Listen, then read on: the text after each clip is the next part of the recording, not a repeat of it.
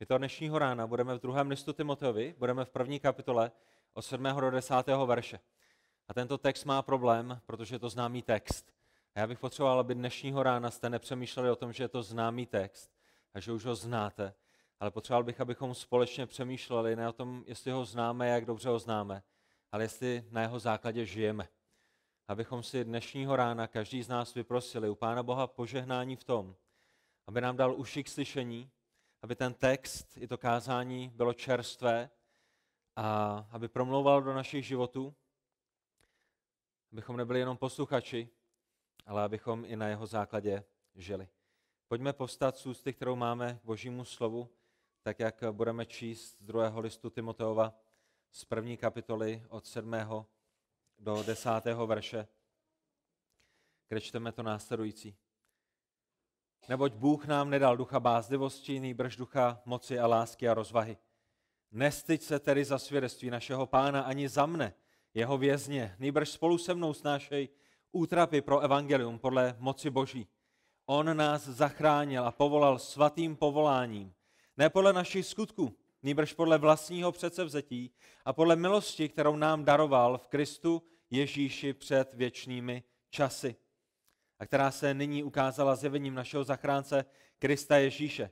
On zničil smrt a skrze evangelium vyvedl na světlo život a neporušitelnost. A tak, pane Bože, Otče náš, my ti děkujeme za tvé slovo. Děkujeme za to, že je živé a mocné. Prosíme tě o to, aby si dnešního rána nás pozbudil k tomu, abychom se nestyděli za tvého syna, Páne Ježíše Krista, abychom se nestyděli za jeho evangelium, aby si nám pomohl uplatnit tento text v našich životech, takže budeme hlásat tvé evangelium kdekoliv jsme, s kýmkoliv mluvíme. Abychom byli lidmi, kteří obětují svůj život pro tvé království, kteří zapřou sami sebe a půjdou tam, kam mají jít. A Bože, my tě prosíme o to, abychom byli zborem, který není němý, ale který vyhlašuje tu jedinečnou zvěst o Pánu Ježíši Kristu, kdekoliv a s kýmkoliv, za jakoukoliv cenu. Za to tě prosíme ve jménu našeho drahého spasitele. Amen. Můžete se posadit. Bylo to v letech 1899 eh, až 1901, kdy proběhlo v Číně eh, jedno z mnoha velkých povstání, které bylo mimo jiné v těle těch letech zaměřeno i na pronásledování křesťanů. Při jedné příležitosti rebelové okličili křesťanskou misijní školu, nebo křesťanskou misi, jejich součástí byla i škola, nějaký internát pro křesťanské děti a všechny východy v této, v této škole, která měla nádvoří, zablokovali a, a ucpali a dali k ním stráže s výjimkou pouze jednoho jediného východu. A před tento východ dali kříž na zem, který tam sněli někde ze země a všem studentům a učitelům oznámili to, že pokud projdou tím východem, pošlapou a poplivou kříž, zapřou jméno Pána Ježíše Krista, tak toho dne mohou odejít zpět za svými rodinami a nic se jim nestane. V momentě, kdy Krista nezapřou, v momentě, kdy to zapření nevyjádří tím, že by pošlapali kříž, budou na místě popraveni.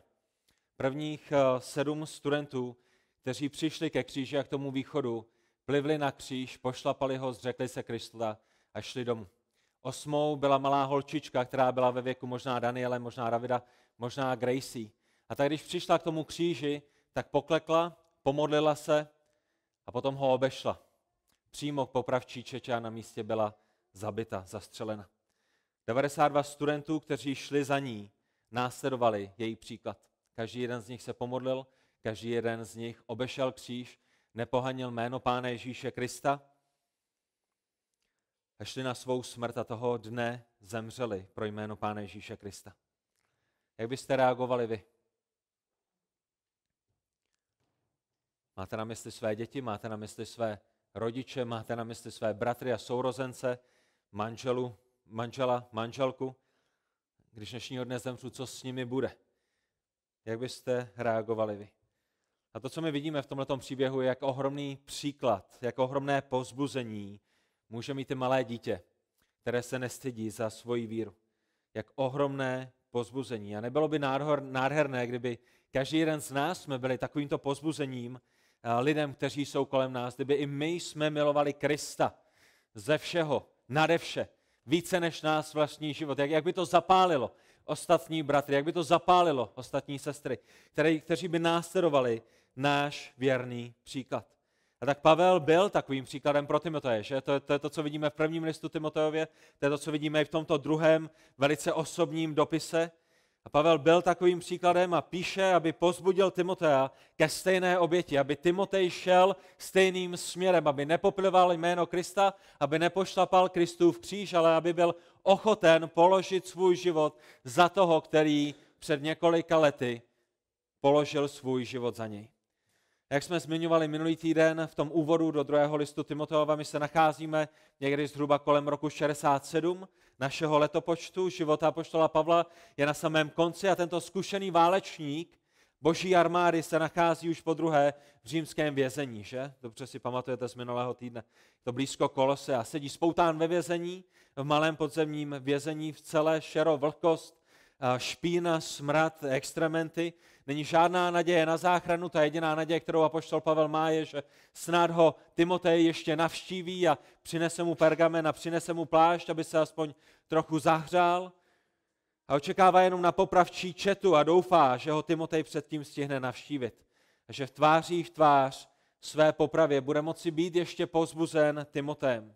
A tak tento dopis je otcovským pozbuzením apoštola Pavla mladému Timoteovi a dnešního rána, stejně jako jakékoliv jiné ráno, kdy budeme v listu Timoteově, já si moc přeji a modlím se, aby bylo otcovským pozbuzením i vám. Otcovským pozbuzením hospodina, který je v nebesích, skrze apoštola Pavla, vám osobně.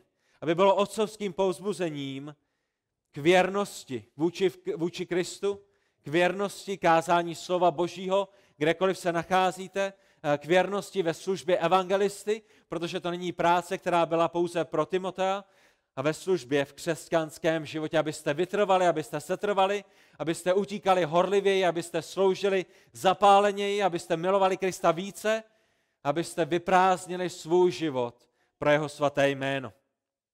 A to, co zde Pavel říká v celém tomto dopise, je následující.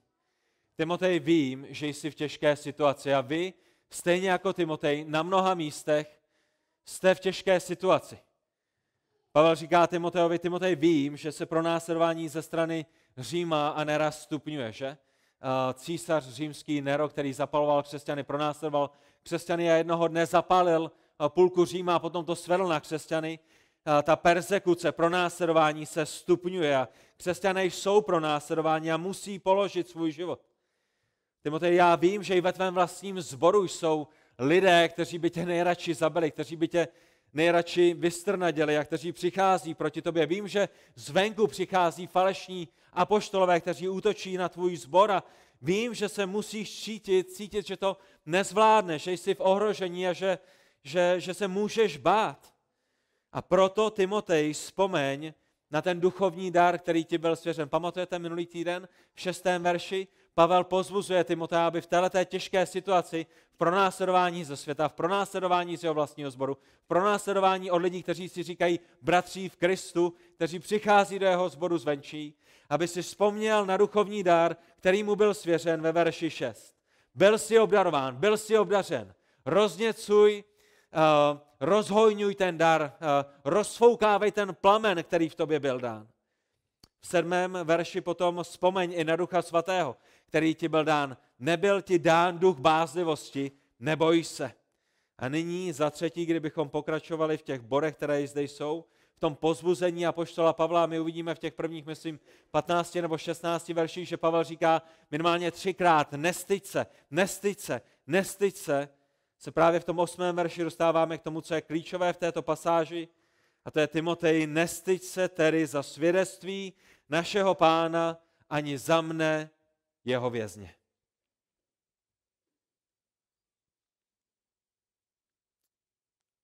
Michale, nestyď se za svědectví našeho pána. Tomáši, nestyď se za svědectví našeho pána. Pavle, Nelly, Sergej, Loro, Jano, nestyď se za svědectví našeho pána, ani za mne jeho vězně. My rozumíme, že tento dopis je napsán Timoteovi. My rozumíme, že je napsán 2000 let zpětně do konkrétní situace. Ale ta aplikace dnes je velice jednoduchá. Křesťané, nestyďte se za svědectví našeho pána. A Pavel dodává Timoteovi osobně ani za mě jeho vězně. Jako bychom četli mezi řádky Timotej, Ty nemáš jediný důvod se stydět za Krista. Ta řečnická otázka by byla, proč by si se bál a čeho by se styděl, za co by se styděl. Protože se ti lidé, kteří nemůžou ublížit eh, tvé duši, protože se ti vysmějou, proto se budeš bát, proto budeš držet zavřená ústa, budeš se bát, protože čelíš pomíjejícímu nebezpečí, které je v rukou božích. Eh, čímkoliv projdeš ve svém životě, je v rukou božích. Bůh má dostatek moci na to, aby vyvedl Pavla a Sílase a, a další z vězení, aby poslal anděla, aby odevřel dveře, aby je vyvedla, aby stráž o tom ani nevěděla. Čeho by se zbál? Proč by se zbál? Čeho by se styděl? Protože lidé, jejichž názor před Bohem nic neznamená, tebou opovrhují. Je pouze jedna osoba, která tě bude soudit. Je pouze jedna osoba, před kterou se jednoho dne postavíš, která bude zkoumat tvůj život. A já ti garantuji, že to nebude nikdo z tvého sboru. Garantuji ti, že to nebude ten nejzbožnější mezi námi. Že to nebude žádný hříšný člověk, který je vně našeho sboru, ale že to bude třikrát svatý Bůh. Čeho by se zbál? Nestyď se.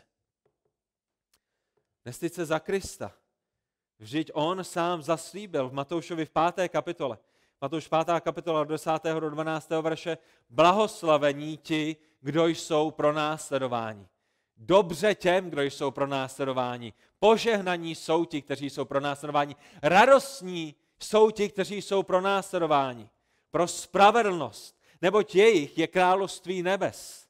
Když vás budou topit a když vás budou pronásledovat a když k vám budou mluvit lživě všecko zlé kvůli mně, říká Pán Ježíš Kristus, druhá věčně existující osoba Boží Trojice, jste blahoslavení, jste radostní, jste požehnání a proto radujte se a já sejte, neboť hojná je vaše odplata v nebesích, vždyť takto pronásledovali proroky, kteří byli před vámi. Čeho by se zbál? Za co by se styděl? Tady je, tady je odměna, která pro tebe je připravená, pokud tě budou pronásledovat a pokud se ti budou vysmívat a pokud tě budou nenávidět. Timotej, nestyď se za evangelium a znovu i apoštol Petr v prvním listu Petrově ve čtvrté kapitole od 12. verše říká, nestyď se, ale raduj se. Neboj se, ale raduj se. 12. verš 1. Petrově ve čtvrté kapitole. A my kdybychom to uh, uh, personifikovali na Timoteje, kdybyste to vzali, každý jeden sám, jako, jako, jako, jako zprávu, která je dana vám. Timotej, nediv se té výhni zkoušek mezi vámi, která nastává, jako by se vám dělo něco divného. Timotej je v pořádku, že budeš pronásledován. Timotej je v pořádku, že tento svět tě nenávidí.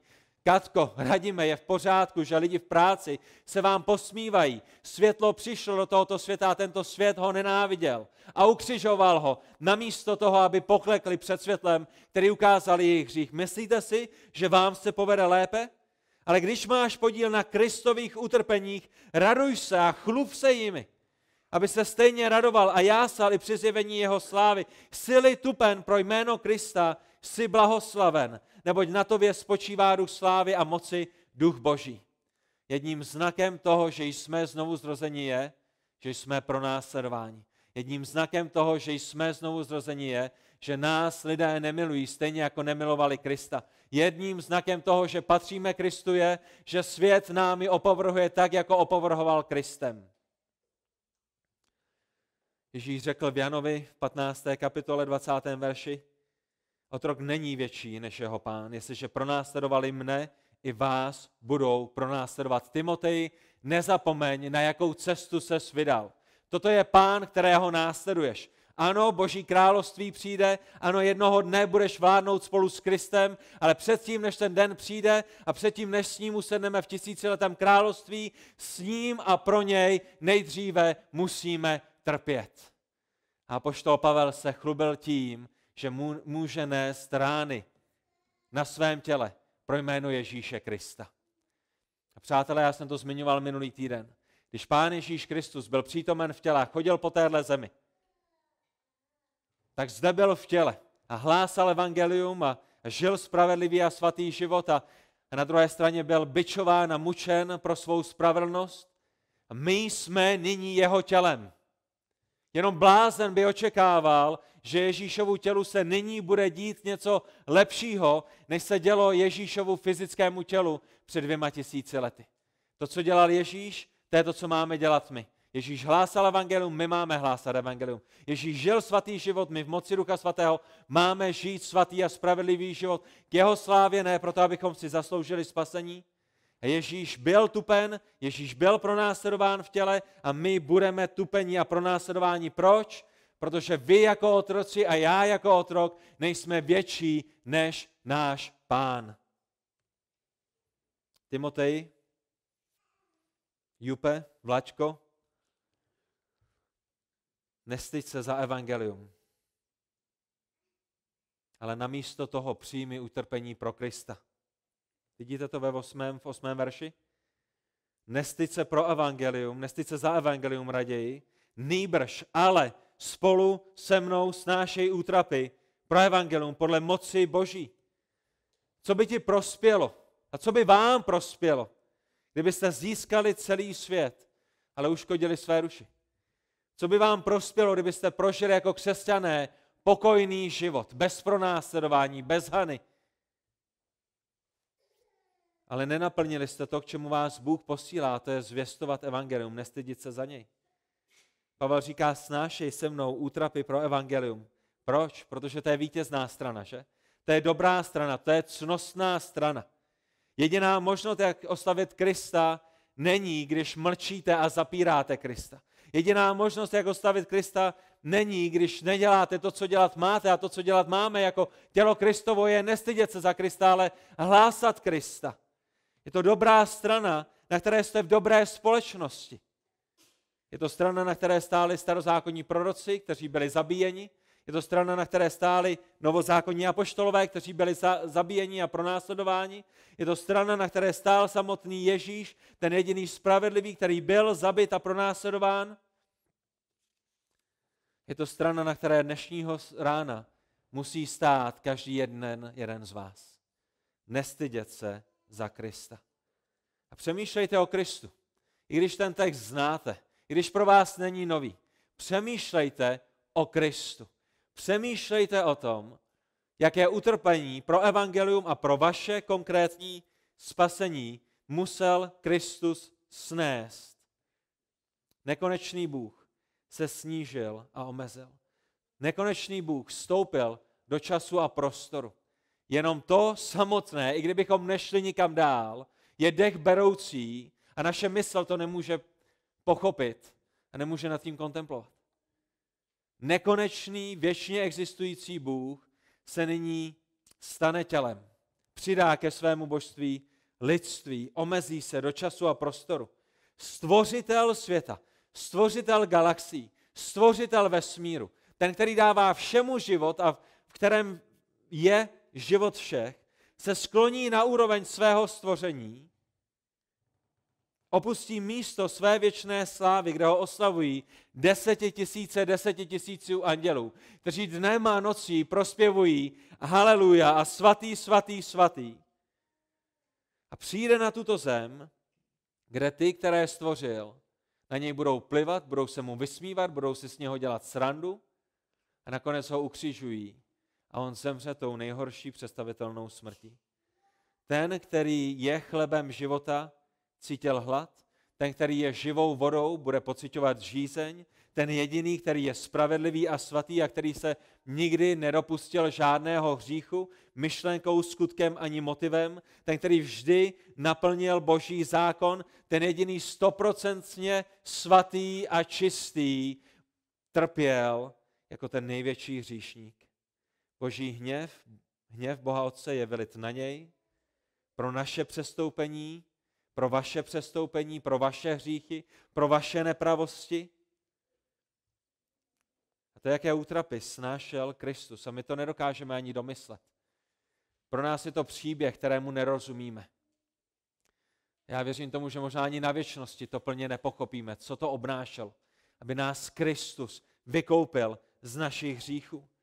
Pavel říká Timotej, nebuď zráce, nebuď zbabělec, nebuď strap, nežij ze své síly, ale z ducha božího, který v tobě přebývá. A otázka pro vás, muži, bratři. Dávejte dobrý pozor. Ta otázka pro vás, muži, bratři, je následující. Jaké trápení jste ochotni snést pro evangelium vy? A to není řečnická otázka, to je otázka, která vyžaduje odpověď. A pokud nebudete mít plán, pokud neuděláte rozhodnutí, pokud si za tím rozhodnutím z boží moci nebudete stát, tak budete stále tam, kde jste. Jaké utrpení a trápení jste ochotni snést pro evangelium? Čím vším jste ve svých životech museli projít kvůli jménu Ježíše Krista. Já vám dám několik možností. A vy můžete říct stop v ten moment, kdy jste ochotni udělat to rozhodnutí. Jaké trápení jste ochotni jste pro evangelium vy? Zemřít popravení ve vězení jako apoštol Pavel? Čelit popravčí četě, protože nepošlapete Kristovo jméno? Do životí na samotce za to, že jste kázali úzkoprsou cestu spasení pouze a jedině výlučně a exkluzivně v Ježíši Kristu? Nebo aspoň přijít o práci, protože vám neumožňuje být ve společenství věřících lidí. Možná přijít aspoň o část výdělku, protože budete mezi věřícími i přes týden a nedoženete všechny projekty, které potřebujete dohnat. Nebo aspoň minimálně přijít o kamarády, protože je pozvete rozboru a oni se vám vysmějí. Nebo možná aspoň nechat neznámé lidi, aby vámi pohrdli, když jim nabídnete leták na ulici. Kdo z nás bude připraven čelit popravčí četě, pokud jsme vystrašeni z našich kolegů a, spolužáků v práci? Kde budou ty hrdinové, kteří se skloní před křížem a pomodlí se a potom ho obejdou, když vědí, jaký je jejich konec?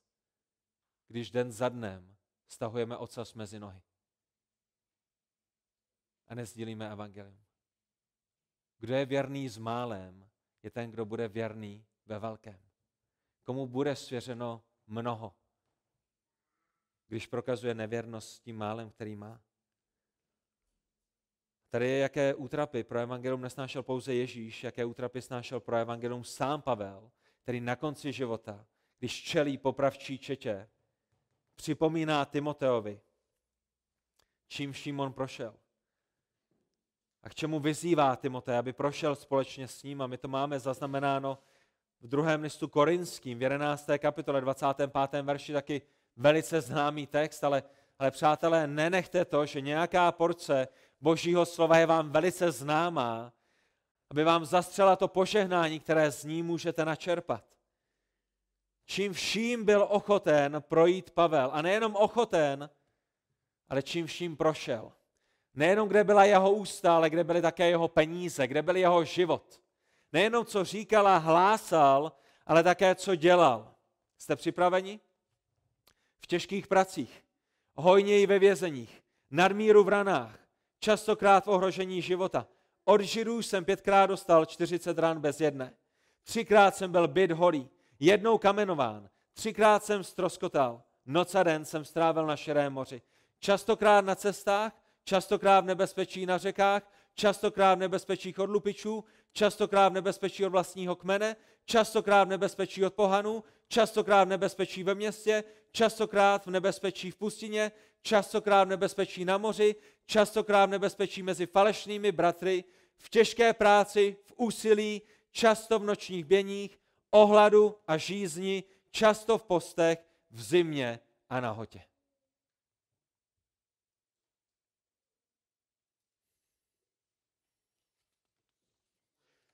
Timotej, nestyď se za evangelium. Buď ochoten přinést tu největší oběť, která je. A rozdáváním letáků to jenom začíná. Přijítím o práci to pokračuje. A možná tím, že jednoho dne skončíme ve vězení, to nekončí. To, kde to končí, je, že jsme ochotni zemřít pro naši víru. A nejenom pro nějakou víru, nejenom pro nějakou teologii, ale pro toho, skrze kterého jsme zachráněni. A Timotej, nech mě ti připomenu, co Bůh vykonal skrze evangelium. To by mohlo být za páté. Timotej, pamatuj na boží milost. V devátém verši apoštol Pavel zmiňuje, on nás zachránil. Kristus Ježíš nás vykrá- zachránil. Mesiáš a spasitel nás zachránil. My jsme byli ztraceni a on přišel, aby nás nalezl. My jsme byli otroky hříchu a nyní jsme vykoupeni k životu věčnému. A to, co Pán Ježíš udělal, pokud jste znovu zrození, je, že zachránil a vykoupil vaše zvrácené a zoufalé srdce. Zachránil vás z vaší neschopnosti přijít k Bohu. To je, proč On přišel, aby hledal ovce, které se zaběhly. Zachránil vás z vašich nepravostí, zachránil vás z vašeho nepřátelství vůči Bohu, zachránil vás od božího spravedlivého hněvu.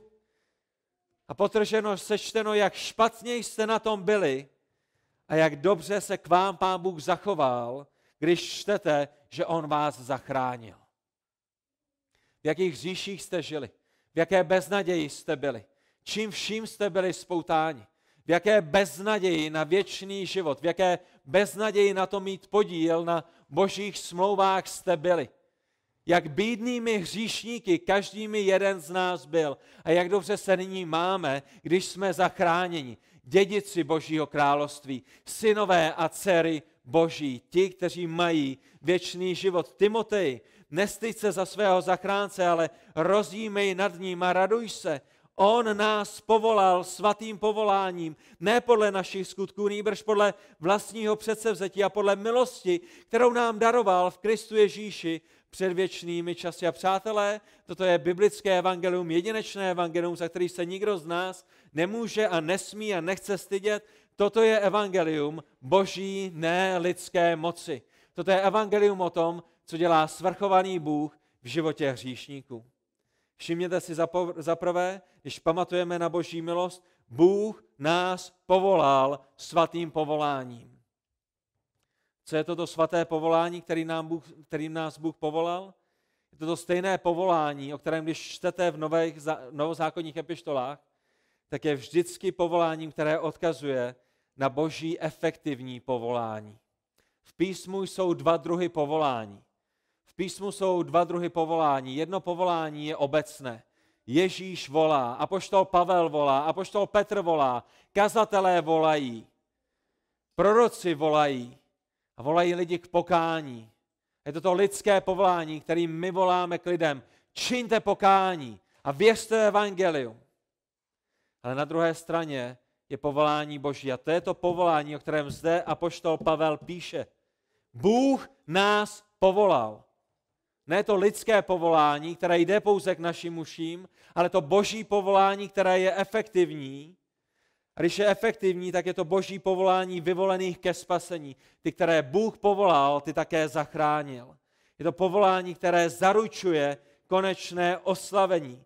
Ti, kteří jsou takto povoláni, nebudou nikdy odvoláni, protože jsou povoláni samotným Bohem. Římanům 8.29, všechny, které Bůh povolal, ty také Bůh ospravedlnil a které Bůh ospravedlnil, ty také Bůh oslavil. Boží povolání je neodvolatelné. A to je to povolání, kterým jste byli povoláni vy, pokud jste znovu zrozenými. Je mnoho lidí, kteří byli povoláni lidským povoláním a kteří si myslí, že jsou znovu zrozenými, jen proto, aby se po nějaké době ukázalo, že znovu zrozenými nebyli a že nikdy nebyli povoláni božím efektivním povoláním. Ale pokud jste znovu zrozenými, byli jste povoláni svatým božím povoláním. Je to toto svaté povolání, které nás činí svaté. Je to toto oddělené, to je to, co slovo svaté znamená oddělené povolání, které nás činí odděleným božím lidem. Bůh nás povolal k tomu, abychom byli jinými. Bůh nás povolal k tomu, abychom žili svaté životy. Bůh nás povolal k tomu, abychom byli světlem v tomto temném světě. A je to toto svaté boží povolání, které nám připočítává Kristovu spravedlnost. V tomto povolání je, je, je, je tolik věcí, které, které jdou do naší osoby, které jdou do našeho nitra, které nás proměňují. A jednou z nich je, že skrze toto svaté povolání je nám přičtena Kristova spravedlnost, která nám nikdy v žádném případě, za žádných okolností nemůže být odečtena. Protože Bůh na kříži Pána Ježíše Krista učinil tu největší možnou transakci, která v tomto vesmíru se kdy odehrála. A kdybyste studovali kříž Ježíše Krista, tak byste uviděli, že ty slova, která jsou tam použita, jsou, jsou velice právnické obraty, jsou velice smluvní obraty. Ježíš Kristus na jedné straně zaplatil za naše hříchy a na druhé straně Bůh na něj vložil naše hříchy a Kristus nám vyrovil spravedlnost a, a, a, a to zlé bylo vloženo na něj a, a jeho spravedlnost byla vložena na nás a, a boží hněv byl usmířen, za boží hněv bylo zaplaceno a ti, kteří jsou povoláni svatým povoláním, jsou povoláni k tomu, že jim je připočtena Kristova spravedlnost. Skrze níž jsme na zemi posvěcováni. Jak jsme Pánu Bohu vděční toho dnešního rána, že nás povolal. Není to tak? Kolikrát nás lidé volali k pokání, kolikrát nám lidé říkali, musíš činit pokání, musíš se obrátit ke Kristu. A my jsme jak berani šli svojí vlastní cestou. Kolikrát nás lidé varovali, Radku, Jitko, Tondo, jestli budeš žít tímhle tím způsobem života, tohle je, kde skončíš. A my jsme na to nebrali zřetel, protože jsme byli tělesnými. A mohli jsme zacpat své uši a nechtěli jsme poslouchat kazatele spravedlnosti, ale jednoho spásného, nádherného dne nás sám Bůh z nebes povolal svým svatým povoláním. Tam, kde jsme vzdorovali lidem, tam jsme nemohli vzdorovat Bohu. Jak jsme za to vděční. Jak bychom se mohli stydět. Jak, jak bychom nemohli s ohromnou nadějí jít za každým člověkem na této planetě. Protože víme, že Bůh má stejnou moc povolat i je. I když se nám smějí, i když nám je opovrhují, i když nás pošlou do háje. My víme, že ta moc není v nás, my víme, že ta moc není v letáku, my víme, že moc je v trojjediném Bohu. My zaseváme, zaléváme a modlíme se, aby to byl Bůh, který dá vzrůst. A my když jdeme, tak máme tajnou zbraň, o které oni nevědí. Oni si myslí, že usvědčíme svými argumenty. Oni si myslí, že my budeme těmi nejlepšími apologety a naší tajnou zbraní je, ne, my jsme pouze blázni pro Krista, my jsme pouze hlupáci, kteří jsou možná schopni dát dohromady tři věty. Ta první z nich je, Bůh je svatý, ta druhá z nich je, ty jsi říšný a ta třetí věc je, tvá jediná naděje je v Kristu Ježíši. A oni si řeknou, to je bláznost, ale my víme, ne, my jsme zaseli semínka Evangelia a naší tajnou zbraní je Bůh, který povolává svatým povoláním. Všimněte si, na jakém základě nás takto Bůh povolal, kdyby se někdo chtěl chlubit. Ne podle našich skutků. Pán Bůh se nepodíval na vaše skutky a neřekl si, jeho zachráním, on bude žít spanilý život. On nás nepovolal na základě našich skutků. A kdyby to tak bylo, tak by nebe bylo prázdné. Kdyby Bůh povolával na základě našich skutků, nebe by bylo prázdné, protože nikdo z nás v celé historii nemá dostatek dobrých skutků na to, aby se zachránil. A to zahrnuje mne, to zahrnuje vás. A proto jsme vděční za to, že Bůh nepovolává na základě našich skutků. Kdyby Bůh povolal nikdo, tímto způsobem, nikdo by v nebi nebyl. Ne, Kristovo evangelium je dobrou zprávou o svrchovaném, neomezeném uh, Bohu, nad kterým není nikdo jiný, kterému nikdo jiný nevládne, který je naprosto autonomní, který sám jedná v záchraně hříšníků, kteří jsou sami za sebe naprosto neschopnými cokoliv v té záchraně přidat. A to otázka, která s tím tedy musí být spojená, když nás Bůh nepovolal na základě skutku. Když se Bůh nepodíval na Pavla, když se Bůh nepodíval na, na Janu a neřekl si, jo, tady jsou dobré skutky, kvůli kterým jim povolám, na, na základě čeho nás tedy povolal? A každý jeden z vás by se měl ptát, proč mne a proč ne mého sourozence? Proč mne a proč ne moji matku? Proč ne mého otce? Proč mne a proč ne všechny ostatní lidi, kteří jsou kolem mne, když to nebylo na základě mých skutků? Pokud jste vyrůstali ve věřící rodině, pokud jste stejně se svými nevěřícími bratry nebo sestrami chodili do skromáždění, pokud i vaši bratři a sestry, fyzičtí, pokrevní, biologičtí, slyšeli stejné evangelium a, a rodiče vedli stejně za Kristem, proč dnešního rána jste znovu zrozeni vy a ne oni, pokud to není podle vaší skutka. Odpověď je v našem textu. Ne podle našich skutků, nýbrž podle vlastního předsevzetí. A to předsevzetí, vlastní předsevzetí je vlastní předsevzetí trojediného Boha. Na základě jeho vlastní vůle, na základě jeho vlastní moudrosti, na základě jeho vlastního úradku, ke svým vlastním účelům, ke svým vlastním cílům, ke svým vlastním záměrům. Ne kvůli tomu, co jste udělali vy, ale kvůli tomu, co chtěl udělat on. A drazí Kristu, my všichni jsme zřešili. A dávejte, dávejte dobrý pozor. Tady je, tady, kde se láme chleba. Tady je ta skutečnost Evangelia. Všichni zřešili. Včetně těch, které se Bůh rozhodl zachránit. Všichni zřešili. A to, co si všichni stejně zaslouží a zasloužili, bylo věčné odloučení pro jejich hřích ve věčném pekle, ve věčném ohnivém jezeře. Všichni zřešili, všichni se narodili jako říšníci, všichni utíkají od Pána Boha a ta jediná spravedlnost, kterou Bůh měl všem dát, je, aby všechny odloučil na celou věčnost do pekla. To je výchozí bod. To je startovní čára.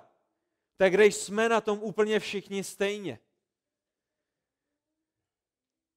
Ale Bůh ve své lásce, Bůh ve své milosti, Bůh ve své dobrotě se rozhodl, že některým dá to, co si nezaslouží a že některé povolá svým svatým povoláním.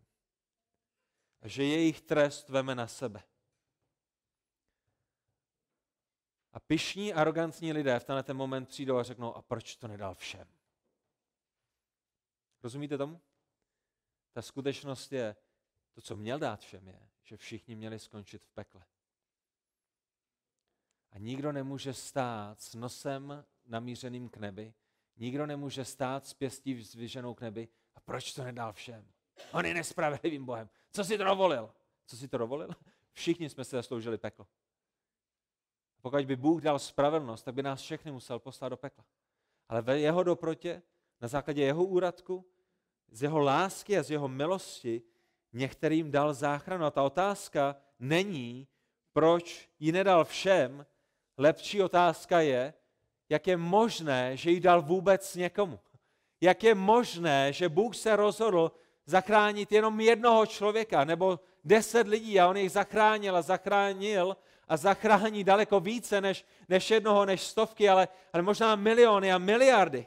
To je ta otázka, která by nás měla zajímat, jak je možné, že uprostřed hříšníků, kteří ho nenávidí, kteří jim opovrhují a kteří ho přibili na kříž, se Bůh rozhoduje jim stále natáhnout a prodloužit svou milost a dát jim to, co si nezaslouží. Ale to bylo jeho předsevzetím. Protože Bůh je Bohem lásky, Bůh je Bohem milosrdenství, Bůh je Bohem dobroty, štědrosti. A my vidíme jeho spravedlnost tam, kde odsuzuje hříšníky, kteří si to zaslouží. A na druhé straně vidíme jeho milost a lásku na těch několika hříšnicích, které povolává a nedává jim to, co si zaslouží. Samozřejmě to je to, co to slovo milost znamená. Že nám daroval to, co jsme si nezasloužili, že máme to zde dvakrát. Ne na základě skutků a kdyby to někomu nedocházelo, ještě tam dáme to slovo milost, která, které znovu ukazuje na to, není to na základě vašich skutků, aby se nikdo nemohl chlubit. My jsme byli vyvrheli daleko za hradbami Božího království, brány Božího království pro nás byly uzavřeny, nemohli jsme se podkopat, nemohli jsme je převést, přelést, nemohli jsme se skrýt a, a nějakým povozem v trojském koni vjet do Božího království. Ne, Bůh přišel ven za hradby svého království, aby nás adoptoval do své rodiny. Aby nám dal nový pas, aby nám dal nové občanství a abychom s ním mohli vejít do jeho království. Jak je to ale možné? Jak je možné, že my hříšníci dostáváme takové dary a nespravedlivý trest za naše hříchy? Jedině skrze Pána Ježíše Krista. Milostí, kterou nám daroval v Kristu Ježíši. Milost nám byla darována v Pánu Ježíši Kristu. Zatímco na nás byla vylita boží milost, na Krista byl vylit boží hněv. Zatímco Bůh obdaroval hříšníky Kristovu spravedlností, Kristus byl obdarován našimi nepravostmi a našimi proviněními a našimi hříchy.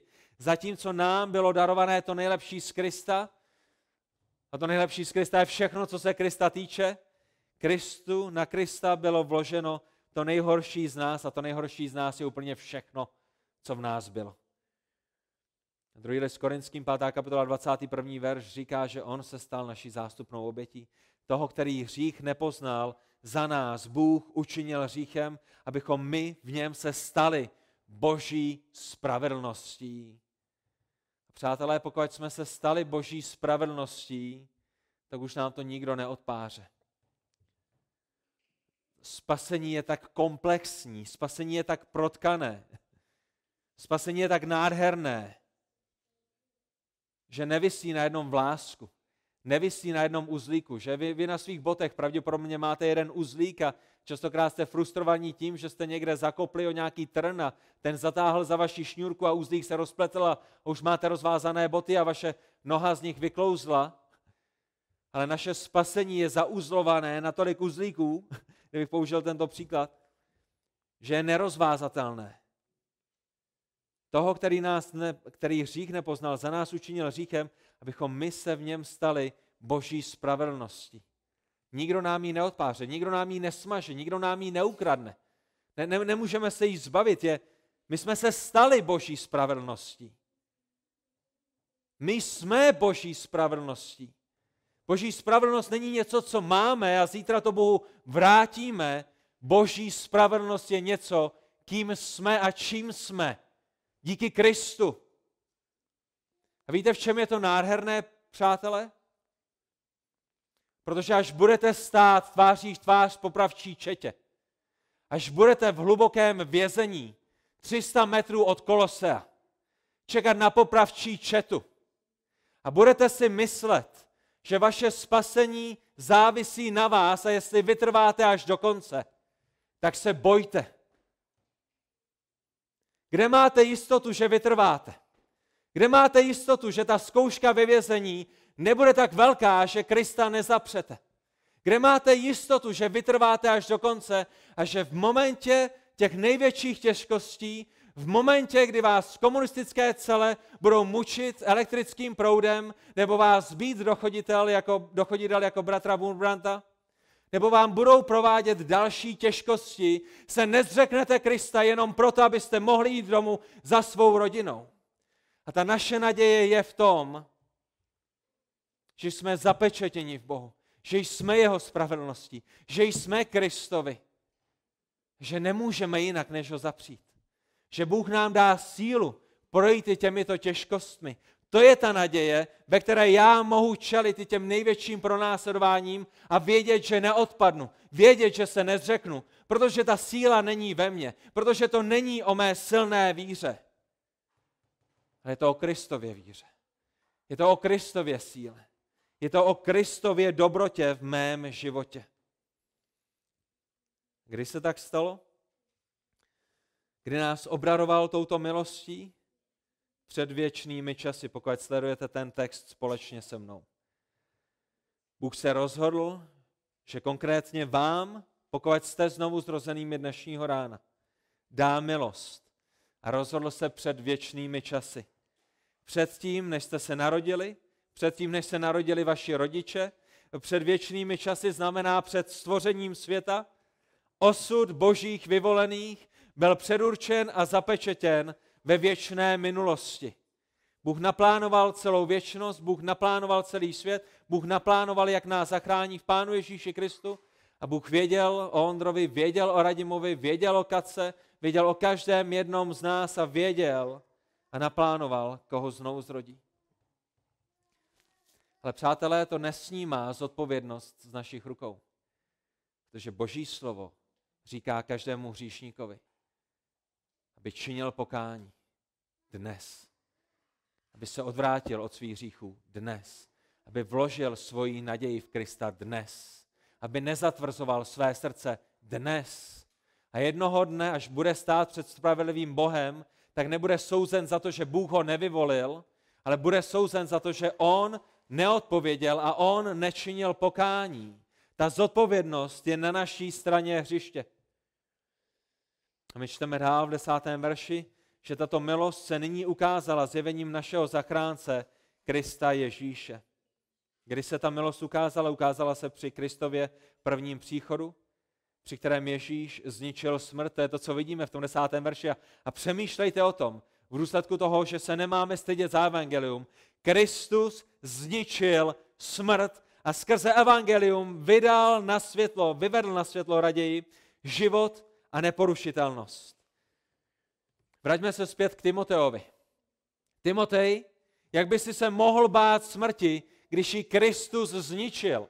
Vidíte to ve vašem textu? Vidíte to černé na bílém? Timotej, jak by si se mohl bát smrti, kterou Kristus zničil? Pro znovu zrozené je smrt pouze dveřmi do věčnosti.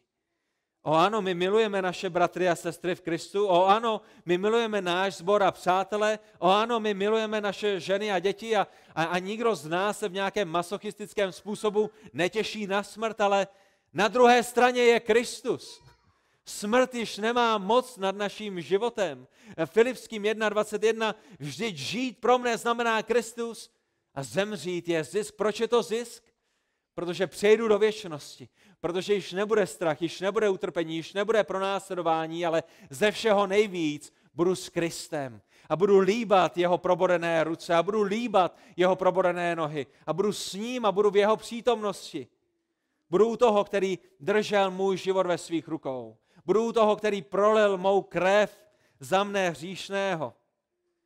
Je to Kristus, který zničil smrt a vyvedl na světlo život a neporušitelnost. Ukázal jasně, co do té doby tak jasné nebylo. Smrt je poražena. Znovu zrození budou žít věčně v neporušitelnosti. A poštol Pavel, stejný autor, říká v prvním listu Korinským v 15. kapitole 55. verši, kde je smrti tvé vítězství? Slyšíte to? Smrt byla poražená, proto se apoštol Pavel ptá, kde je smrti tvé vítězství? Kde je smrti tvůj osten? Osten smrti je hřích a moci hříchu je zákon, ale Pán Ježíš nás vykoupil z našich hříchů. Zaplatil i tvoji pokutu, Timotej, dokonale naplnil boží zákon na tvém místě a to je, jak zničil moc smrti. Jak bys si se mohl bát smrti, jak bys si se mohl stydět za Krista, jak bys si se mohl snažit zapřít Krista, protože se bojíš smrti, když smrt již nad tebou nemá moc. Oni si myslí, že ti udělají to nejhorší, co ti udělat mohou, a to je, že tě zabijí. Ale nevědí, že smrt je tím nejlepším, co ti mohou udělat, protože smrt je pouze vstupními dveřmi do věčnosti. Nebe je otevřené. Když Štěpán, kterého zmiňoval bratr Michal, když měl být kamenován, viděl nebe otevřené a viděl Ježíše, jak tam stojí a čeká, aby přijmul duši. Myslíte si, že Ježíš nebude čekat v den vaší smrti na to, aby přijal vaší duši? Nemyslíte si, že smrt je dnem, na který se můžete těšit, protože víte, co po ní bude následovat? A to je, jak úžasný je Bůh. To je, jak mocný a moudrý a svrchovaný je Bůh. A toto je evangelium našeho pána a spasitele Ježíše Krista. A opět, přátelé, Timotej, ať už Michale Táborský, nebo Michale Dekané, nebo Michale Jirkův, nebo jakýkoliv jiný Michale, nestyď se za Krista, který se stal tvou zástupnou obětí. Muži, bratři, ať se ve světě děje cokoliv. Muži, bratři, ať na vás ve vašem sboru útočí, jak chtějí. Muži, bratři, ať vás, ať vás tato kultura pronásleduje, jak chce. Nestyďte se za evangelium, ale hlásejte tu dobrou zprávu, kdekoliv můžete, kdykoliv můžete, komukoliv můžete. Kdyby vás to mělo stát život jako apoštola Pavla, není nic lepšího, pro co byste na tomhle světě mohli zemřít. Není nic lepšího na tomto světě, pro co byste mohli být blázni.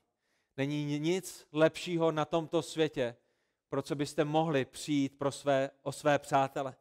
Zasévejte, zalévejte, modlete se, aby svrchovaný Bůh dal vzejít semínkům Evangelia.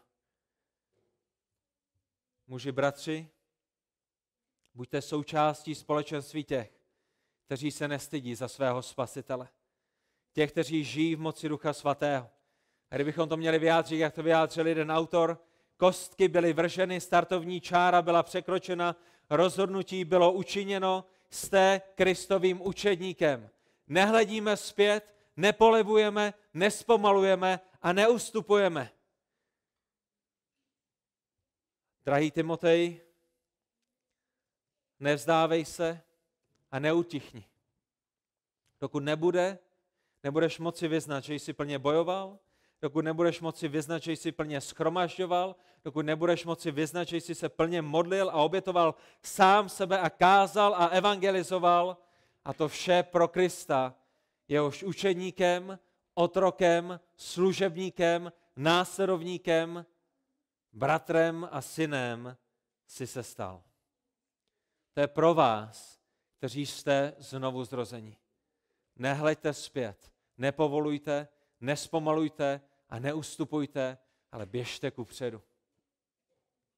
A přátelé a děti, a možná i vy, co jste členami tohoto sboru, já nevidím do vašeho srdce, ale pokud nejste usmířeni s Bohem dnešního rána, potom smrt pro vás není ziskem, ale tou největší ztrátou.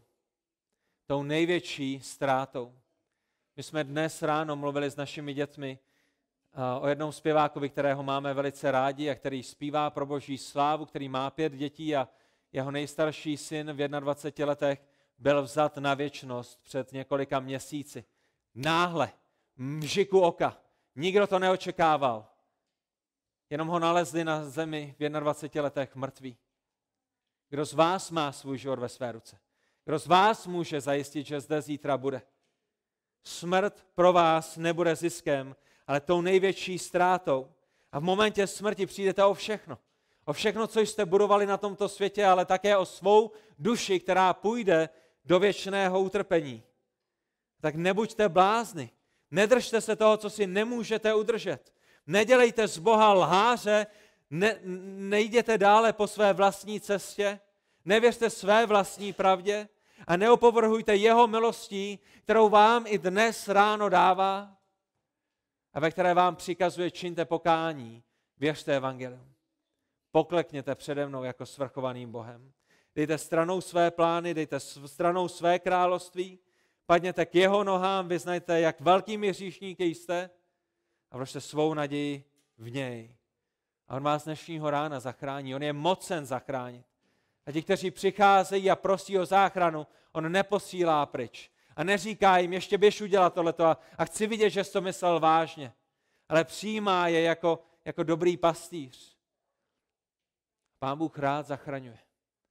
A i toho dnešního rána vy můžete být součástí jeho ovčince. I toho dnešního rána, ať už jste dětmi a přáteli a když je vám pět nebo padesát let, můžete být součástí jeho rodiny. A kdybyste jenom přišli a prosili o odpuštění, kdybyste jenom přišli a vyznali své hříchy, kdybyste jenom přišli a vložili svou naději v něj, potom by se dveře smrti změnily v ten největší zisk, na který se můžete těšit z radostí. A svůj život můžete prožít k jeho slávě a těšit se na to, že na druhé straně smrti budete s ním a budete v jeho království a budete u jeho nohou. A budete slyšet jeho hlas. A budete obmít jeho krví. Pane Bože, prosíme tě o to i dnešního rána. By si nám pomáhal každému jednomu z nás, prvně a primárně mě, se nestydět za evangelium.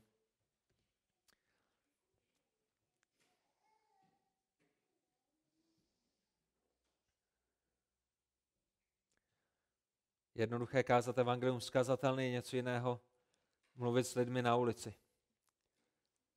Bože, moc děkuji za každého jednoho bratra a sestru v tomto sboru. Děkuji ti za to, že jsi je sem přivedl. Děkuji ti za to, co jsi udělal v jejich životě. Děkuji ti za to, co děláš skrze jejich životy. Děkuji ti za to, jak mohou růst poznání tebe. Děkuji ti za to, že mohu vidět, jak jejich láska vůči tobě roste. Děkuji ti za to, že můžeme vidět a slyšet o tom, jak sdílí evangelium. Děkujeme i za to, kde sdílí evangelium a neslyšíme o tom a je to skryté a vidíš to jenom ty. Bože, děkuji ti za jejich modlitby pro jejich neznouzrozené přátele a rodiny. Prosím tě o to, abys je vyslyšel. Bože, děkuji ti za jejich věrné modlitby za nevěřící přátele a kamarády a prosíme tě, Bože, o to, abys je vyslyšel, jestli je to tvoje vůle. A Bože, prosíme tě i dnešního rána, aby ty jsi povolal svým svatým a svrchovaným povoláním ty, kteří byli nyní povoláni lidským, kazatelským povoláním.